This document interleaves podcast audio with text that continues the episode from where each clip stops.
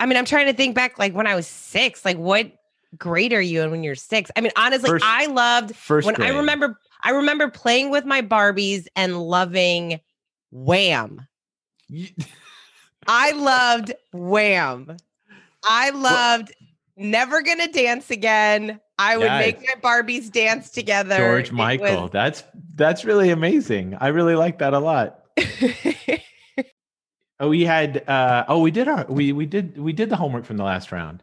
We uh Tommy had us take a black and white photo. We posted it And in the did community. That was a lot of fun. Yeah, you that did That was a uh, lot of fun. And we did, did- it. We did. you did, something organic, didn't you? organic. Well, like a plant or something, didn't you? No. I did a Christmas tree that was in Christmas the lobby tree. of where I That's live. That's right. That's what you did. You did a Christmas tree. That's right. No, I really, I really love that, and some other people posted it as well. And I, I liked that he, he pressed, and I did this. He pressed so hard on the try different angles and get light to show up in different ways. Yes. Um, and that was um, that was fun. It was a good exercise, and it got It my exactly what I needed is to get my brain in that in that mode. So. Yes. So if anyone is wondering what are you guys talking about, you can head over to our Facebook page because we do fun challenges. At the end of each episode, we have a fun challenge.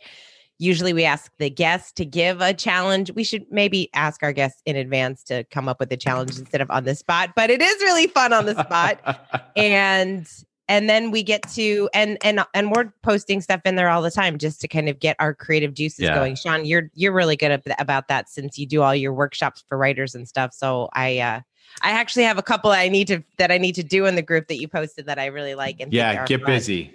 So i know we, i have uh, homework Uh, who do we? But- uh, we're talking to one of your friends today. Yes, we're talking to my friend Flows, and she is an incredible human being. She is a writer, she is a healer, she is a sh- she's just an incredible human being and when I think about beautiful writing and creativity and the concept of create for no reason, she is one of the first people that I think of because she just does so much out of the pure joy of it. She loves to just play. Like I've seen her, she has published a few books of her beautiful poetry and the way that she shows up in the world is is inspiring because she just does things. Like the other day, she I, I was I saw on her Instagram she had shaved her head. I'm like, why did you decide to shave your head? She said, I don't know, and I just decided to shave my head, and so and it looks so great on her, and she just lives this very magical in my eyes like this magical life of like writing and doing and meeting people and expressing herself in all of these creative ways and she lives out in California now and she's just fun. Right on. Well, um, I'm I'm super excited. You're making her sound like a a, a shaman. Uh, so that means it's going to be a blast. Let's uh let's get her on here.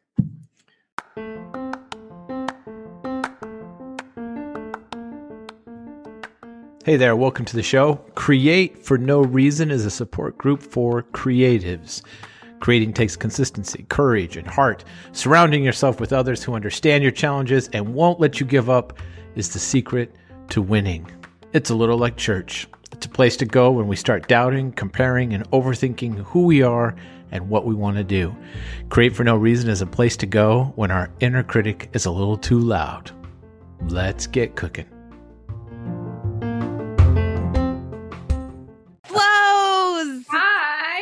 Hi.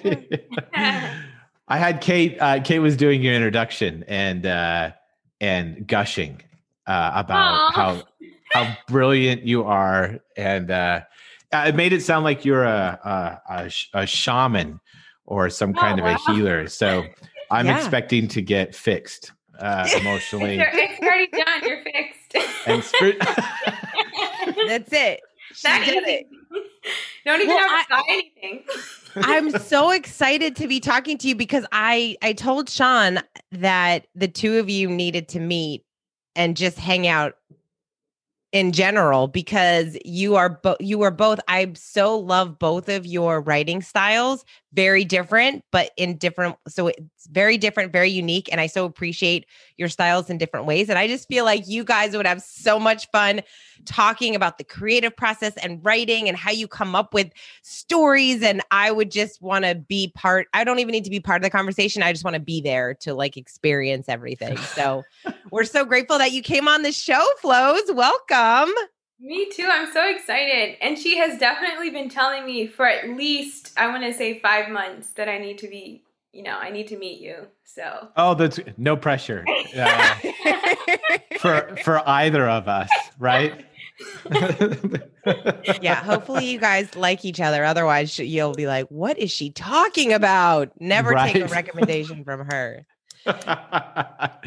what she, uh, I mean, one of the things I've been most interested in is I, I, I, I, I'm, I seem to always be trying to turn people into poets, but I don't get to talk to somebody that writes poetry very often. Like once I graduated, uh, it's creative writing major way back in the day, and it was poetry and fic. But once that happened, it was rare I would run into anybody that plays with words in that way. Um, I mean, I try to. Kate does. Kate, you know what? I'm sorry I said that. Kate's a poet, and oh. I just acted like she's not. I've I've read your poetry, Kate. Uh, that's all that no, the definition is, right? I don't know that I would call it that, but but Flows Flows not only writes poetry, but has she even has a few books. You've published a few books that people can get on Amazon. And yeah. but I would say Kate definitely is a poet. I feel like she is also an incredible prose writer. And she like is somewhere in the hybrid between poetry and like short fiction. like it's your stuff is really cool. Oh, flows mm. that like it, that. So flows and I used to. I she we would we still try. We just don't do it regularly. But during the whole quarantine situation, we were doing a pretty regular weekly get together where we would write together. And well, what? we were supposed to get together to write together, but we ended up getting together to read each other's work and give feedback. And it was it's so much fun. We I have so much fun doing it and I just remember thinking, "Oh my gosh, am I going to be able to provide value to this like incredible writer?" And so but it was so much fun. I feel like I loved hearing what you had to say about my work and I loved kind of I loved that I get to, that I got to share a perspective that helped you in some way. So it was just like so much fun. I love it. Oh, I love that. I well, feel like everybody how... needs that in the creative mm-hmm. process. Mm-hmm. They do. Absolutely. Yeah, they do. Flows, how did you get interested in in writing and specifically poetry? Is it something you've done your entire life or is it something you kind of came to later on? Yeah, survival, honestly. I feel like a lot of poets I know, it's been a means of processing really heavy stuff. Mm-hmm. And so that was the case for me. Like, I started writing poetry at eight years old, and I was not only new to the United States, having left Haiti under really terrible political situations. My dad was a great guy, a great politician, but um, things are quite unstable in, in mm-hmm. Haiti. Like we're seeing in America right now. That's know, sort, of sort, of what things look like um, during many political transitions. So leaving sort of that traumatic situation. Ooh, are we still on? Yeah, we're still on. I got cut off. Okay. Um, no, we're gonna keep the ring too we'll, we'll make it poetic in some way. I'm just gonna shut it off. After, I had no idea I was gonna do that. Um, but anyway, so that's sort of why I started writing. Processing being new to the U.S., processing having left my, all of my family, all of my friends behind, and I also went through trauma as a child. So mm-hmm. as I started needing to like I don't know, understand what was happening to me at 10, 11 years old, I just turned to the page. And mm-hmm. anytime it came to reading, I went for poets. I went for Nikki Giovanni. I went for Maya Angelou, Langston Hughes. And that really just started my love of poetry. And they were always, you know, short or they were like narrative or performative. And so mm-hmm. something about it really just captivated me. Yeah. Well, because, it, well, poetry, good poetry, uh, for me, it, it, it sticks because it's it's been whittled down to that essence of the the sound, the rhythm. It's that cross between um, well, I don't know. Good writing, good prose can also be musical in a sense that when you read it, you can feel the the rhythm and it kind of it pulls you forward uh, as it goes. But poetry certainly certainly does that. What do you think it is about poetry that helps? Because I agree with you 100. percent I've experienced the, a, a, lot of similar things. I, mean, I didn't grow up in Haiti, but uh, child child of trauma.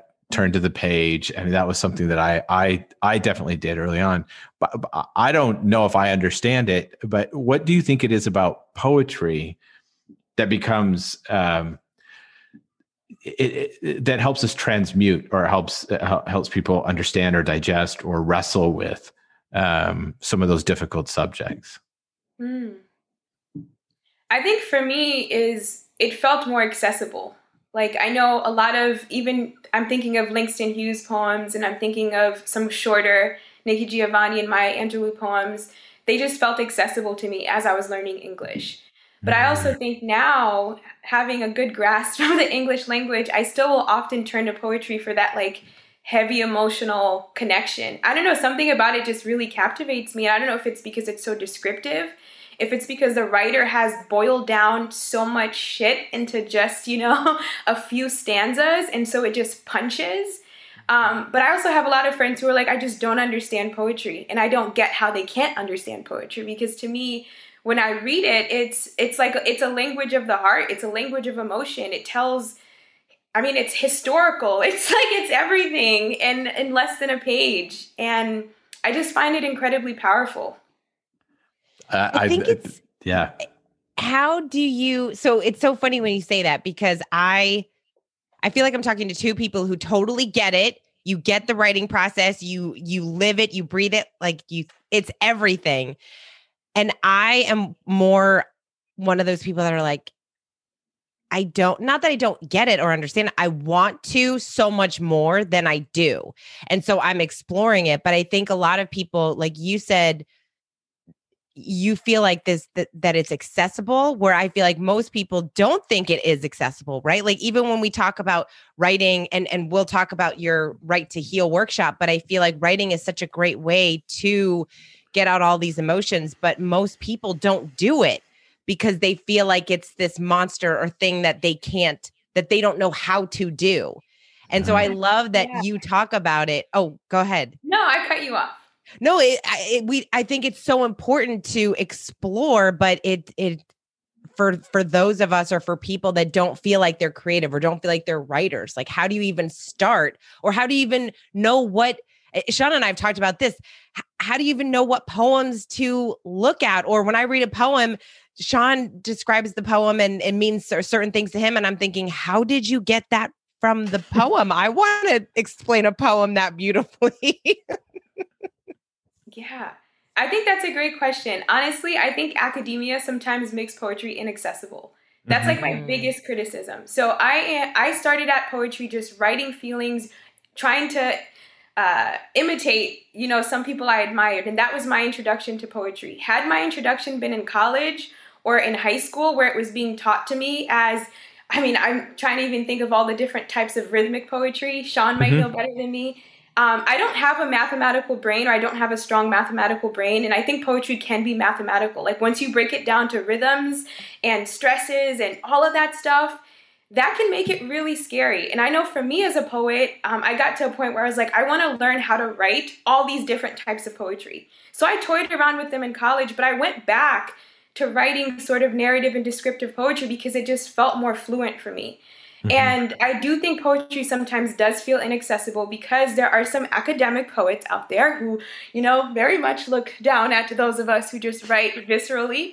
And I think that's the thing that's scary because it's like, how can you get this thing right? And for me, the way that I answer that question is just to start writing. Like, I think about Mary Oliver. She started oh, writing, yeah. it was for survival, a child of trauma mm-hmm. again. And she did what she could. She went out into the woods and the spirit spoke to her and she turned it into these things that were poems. And she was one of the greatest poems like ever, uh, poets ever. And so if if people are feeling afraid of poetry, I would just say just write. And then like as you start writing, I think more poetry will sort of reveal itself to you and other writers who write like you do will reveal themselves to you.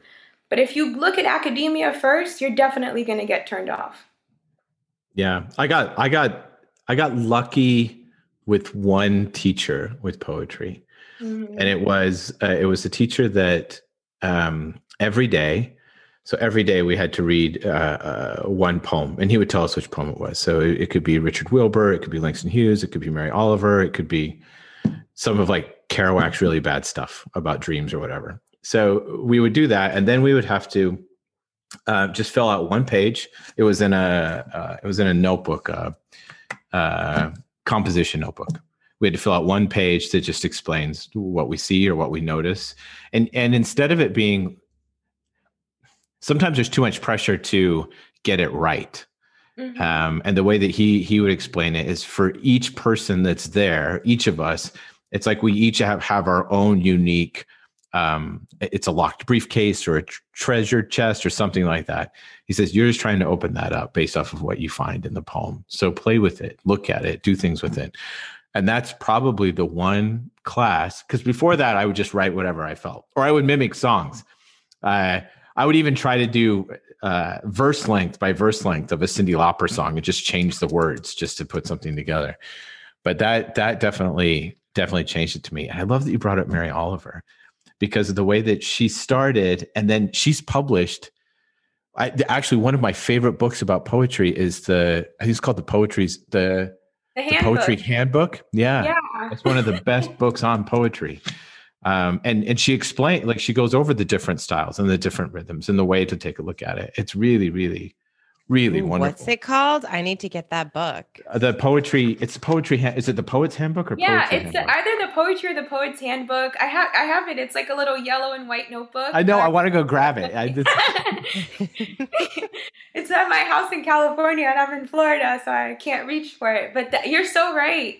And I, I think too that's what's scary about it sometimes is if you take a poetry class, and I think it depends on your teacher and your professor too and they position it as it's your own interpretation because the reality is we are we all view life through a different lens so how mm-hmm. i view a poem is going to be different than how you view it kate versus how sean views it and i think if we approach any sort of art or writing with that lens it's less scary for people because they can relate as a human being and they don't have to pull out a binder and say well it's this and this and this and that. And I know. My question is, how the heck does that professor know that's what the poet wanted to say? Did they speak to the poet?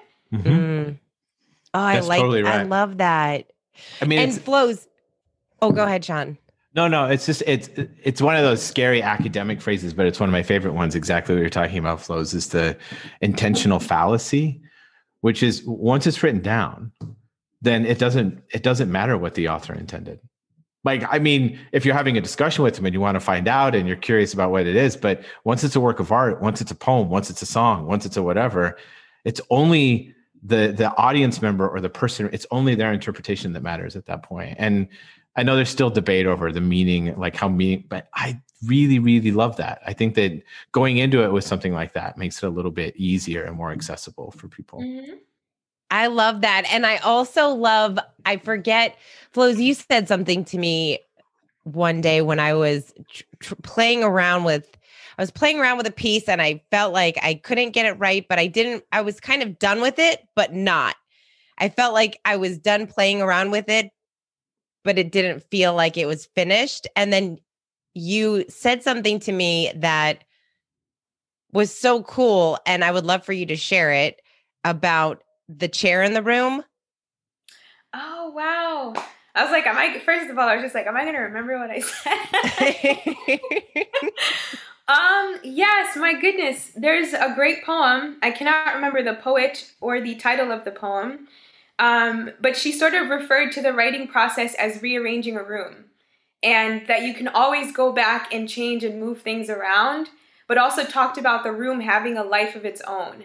And I think that's so true. And I think that also speaks to what Sean just said, because it does. It absolutely does. And you don't necessarily have to be present in that room for that life form to continue to to exist and to be. But I'll have to find it, Kate, and I'll have to to send it and maybe you can add it in the podcast details or something. Yes. Oh, yes. And we can add it in our group just because I thought that was so beautiful how you put it and it made it so much easier to let go of to let go of that piece and let it live Mm-hmm. And if I wanted to come back to it, I could, but it didn't, it wasn't necessary. And and I also love the idea of thinking about your work when you do put it out into the world, it being for people because there are certain things that just resonate with some people for whatever reason and you don't need to know why and they might never tell you you may never know but that's what i think is so fun about the writing process is looking at what other people put out and what it means to me and how it has inspired me. And so over the past year or two i have tried you know i've i read a lot of books and most of them are very business books. And so i have been trying to read a lot more just books on creativity or poetry or things that just kind of expand my mind in in that realm instead of the the more business realm. And it is inspired me so much in my writing and it also helps me get a little bit more confident in realizing oh this is everyone feels this same way. And that's what i love so much about writing is that there's always pieces out there that when you're reading them you think oh i'm not alone. These are all things that people are feeling and doing. And i sometimes wonder I, this person who put this workout that i think is so beautiful they're prob they might be thinking i'm i didn't like it. I didn't want to I wasn't comfortable putting it out or I thought it could have been better, but it's like one of the most beautiful things that that I've ever read. So that's what I love about the process too is the whole idea that, you know, it's just so meaningful in different ways and at different times. Mm-hmm. So you you write one of the reasons why I wanted to, to connect you and Sean is because you have a right to heal workshop mm-hmm. and Sean does a lot of workshops as well and I am curious what inspired you to start this workshop and I know that you've gotten so much out of it so I would love to hear what inspired you and what what you see happening in the workshop with the people that you work with. Yeah. So as I said earlier, I've experienced a lot of trauma in my life, everything from sexual trauma to emotional abuse and as a result, I've done a lot of ther- therapy. I've gone to therapy and I still go to therapy when I'm able presently in my life. And all of the things that help, one of the things that helped me alongside uh, a therapist was writing. So oftentimes I would take anything I'd written, whether it was a poem or just a thought, and we would process that in therapy. And there is such a thing called narrative storytelling and narrative therapy. And um, a couple of years ago, I thought to myself, I just feel like I'm in such a good place in my life, and like writing and therapy have helped me heal so much. And I was having a conversation with my friend Linda, and she was like, "You should host a web a workshop." Call it right to heal. and I was like, oh my gosh. And uh, she's like, just take it, run with it. Like, we don't even have to talk about this again. Uh, she's incredible, uh, Linda. And um, so I took it and I ran with it. But I did nothing with it for two years. So I like planned it out in my head. I thought through what it would look like, but I just never, I never did it. I don't know what was holding me back. But about seven months ago, I was part of a collective of women called Carnal Moon, and they were like, Flows, you have to host a writing workshop. But I've always been too afraid because I'm like, what gives me the right to host a writing workshop, right? Mm. And so with their push, and it, we were a collective of six at the time, so five other women telling me I need to do this. I was like, fine, I'll do it. They're like, well, we have, we should charge for it. I'm like, no way, like we shouldn't charge for it. They're like, no, you need to charge for it. I was like, fine, ten dollars. And so we decide on this thing and I start planning it and you know, I invite people, 28 people show up and my mind is blown. And I do everything from including a grounding 5-minute meditation at the beginning to including writing prompts to talking about the fact that writing can be therapeutic though it's not therapy. Like I do all my homework and i you know send out a survey and the feedback just like blows my mind. Like people were so touched. It was really helpful. And so i hosted i waited about a month and a half to convince myself again that it would be okay. And i hosted a second one. And again it was great. I think we had 16 people. And then so i just kept it up. And luckily for me uh, i at the time of the workshop, I was also doing a lot of healing work with imposter syndrome, which is something that comes up for me a lot. And I know it comes up for folks who've experienced trauma as kids, is we're not good enough. Self-worthiness, self-worthiness is really hard. Um, but at the time, luckily, where I was on my journey, I realized the workshop doesn't have to look the same every time. It's okay if one time 28 people show up and then six show up and then no one shows up. Like the thing is, you create the space and you allow what wants to be to be. And so with that mentality, I just kept hosting more. And the the deeper I went within myself and the more I worked on myself, the more I could produce something that helped other people.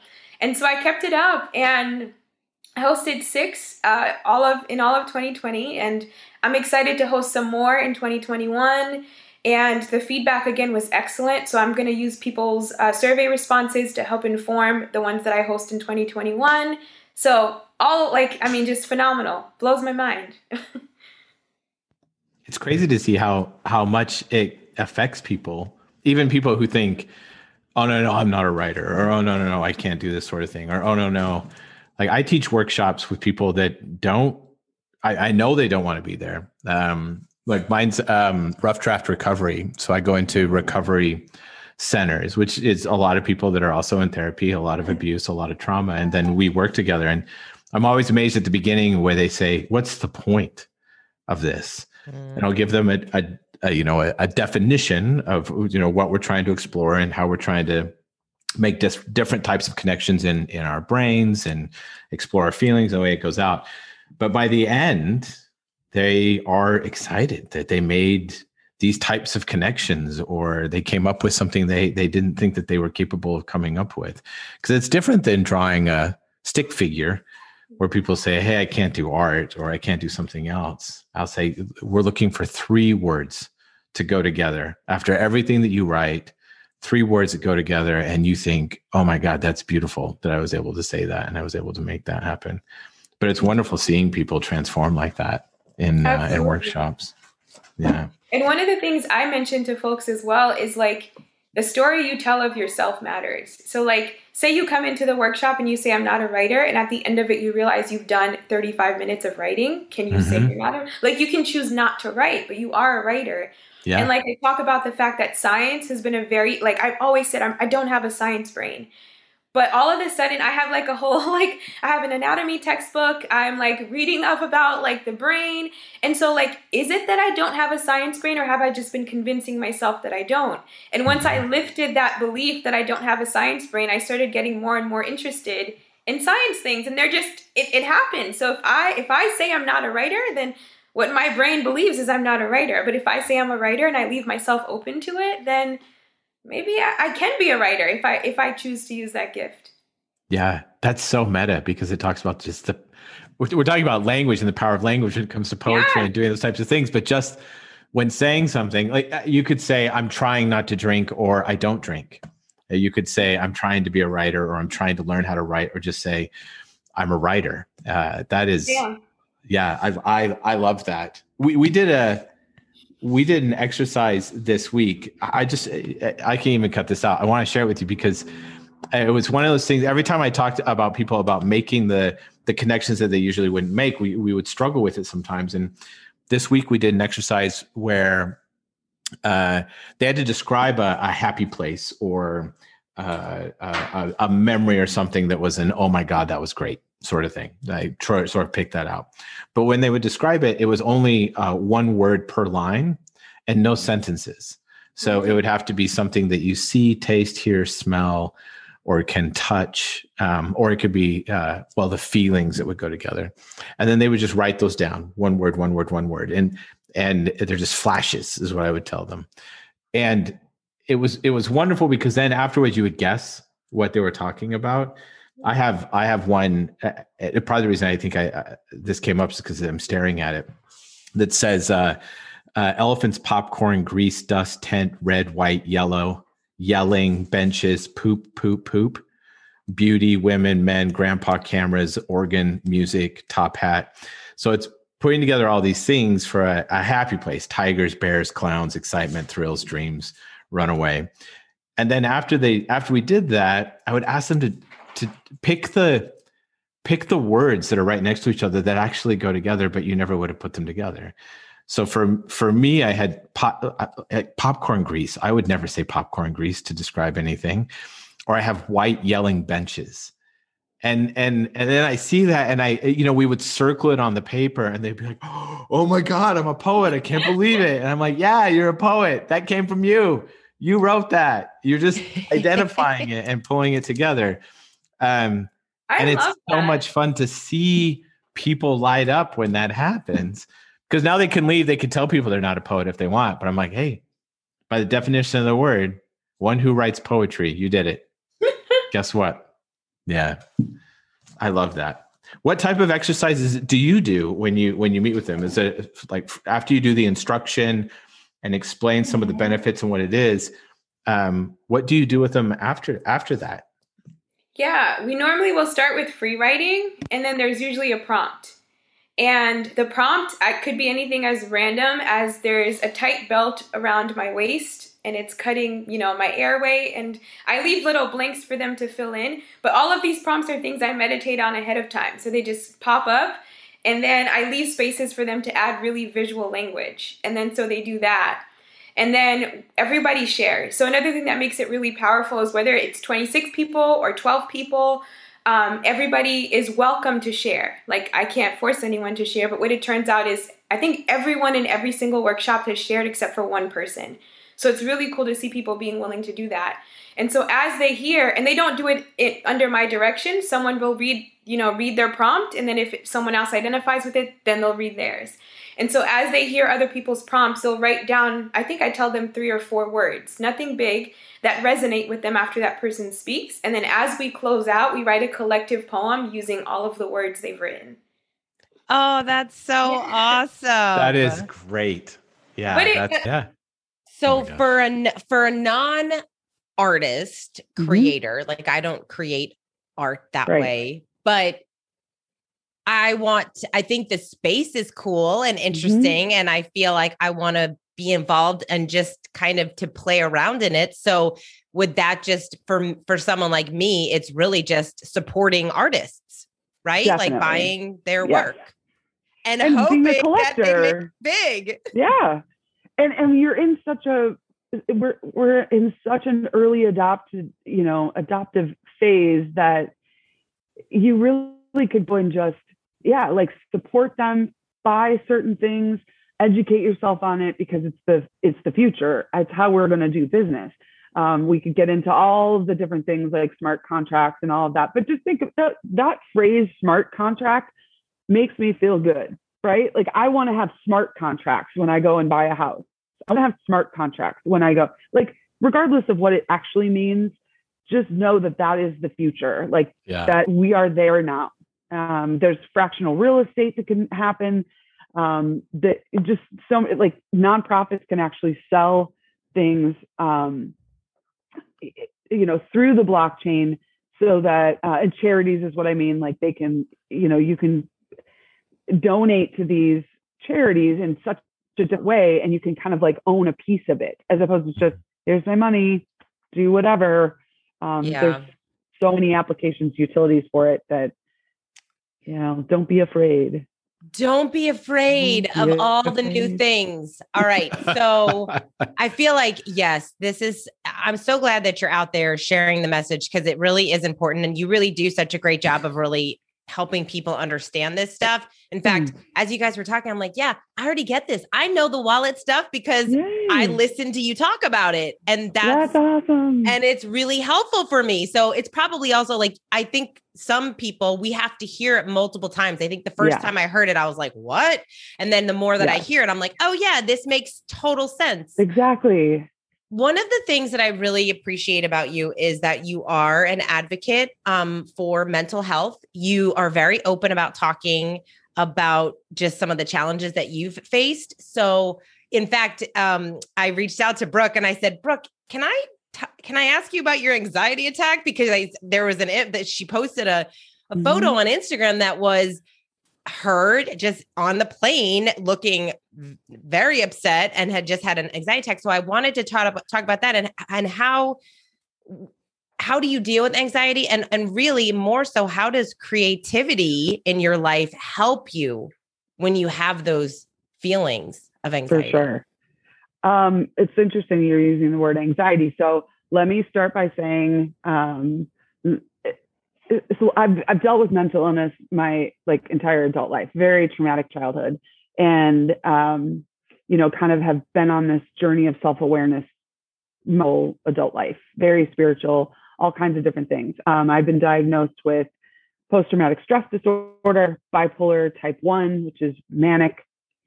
Uh, shocking, I know, and panic disorder and adjustment disorder. So like all the disorders. My joke is if I get one more, I'll have Yahtzee. It lands that Yahtzee. lands well. I I did that in Clubhouse once, and because nobody's uh, on mic, I was like, "Oh, that didn't really land very well." like, I hope it laughter. worked. Yeah. So, and you've been, uh, you have to do lots of different medications and different therapies, and you know, I've done EMDR and, and transcranial magnetic stimulation and uh, all of the things. And because I want to live successfully, um, and so uh, there's a difference between anxiety disorder and panic disorder. And so what I was writing in that um, caption on the Instagram post was it's been described as this. So anxiety, an anxiety attack is different than panic attack. Anxiety is you're looking toward this camping trip that you're taking in a couple of weeks and you're feeling very, very nervous and worried about the fact that a bear could attack you. Uh, panic is when the bear is attacking you in the woods. That's Mhm. panic. And so panic disorder um, is based in the fight or flight from the PTSD that I uh, have from this childhood trauma. Uh, it was ongoing trauma. So there is, there's diff, you know, so many different types of trauma. I think 99% of us do have some type of trauma in our in our life at some point. Um, mine was very specifically at a certain amount of time in my, uh, you know, age, an, um, an age range as a child. So it can always kind of go back to that. I've done regression therapy, all of that stuff. Um, and so it's always usually, it's, it's very interesting. So that particular thing was yesterday, I was um, a little bit late to the airport. I now live a lot farther from, from the airport. So I was driving there and, and had to run through the uh, parking lot and then of course put my mask on and run through the airport.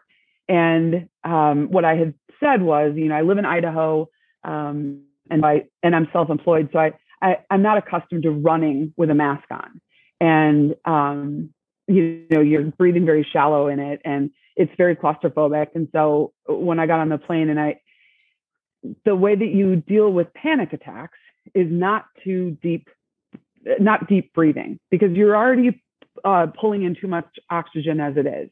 So you you have to blow out all of the carbon dioxide that's built up. So you literally until it's all gone, because your body doesn't necessarily know the difference between a panic attack and just some heavy cardio.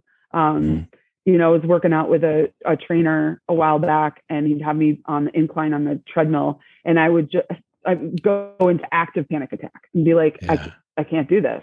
I am I'm an active person. I'm healthy. I work out, um, but you're in fight or flight all the time, and your body will mimic. Uh, see Kate's you can see Kate's hair, you wouldn't judge her. You'd be like, oh man, that looks great. nice hair do. Why is it called a hair do? nice hair don't. Jay, Yeah, I don't. Don't. My hair don't. Uh, I'm putting it together. No, but seriously, we appreciate the feedback. We love the comments. Um, and love hearing from all of you. Or just, you know, if you have our phone number, text us. Text us. S- send me a note on Instagram. Like, I even look at the ones where it's like pending. You don't know this person. I look at those too. Of So course. even if we're not friends, send them over. we will be friends.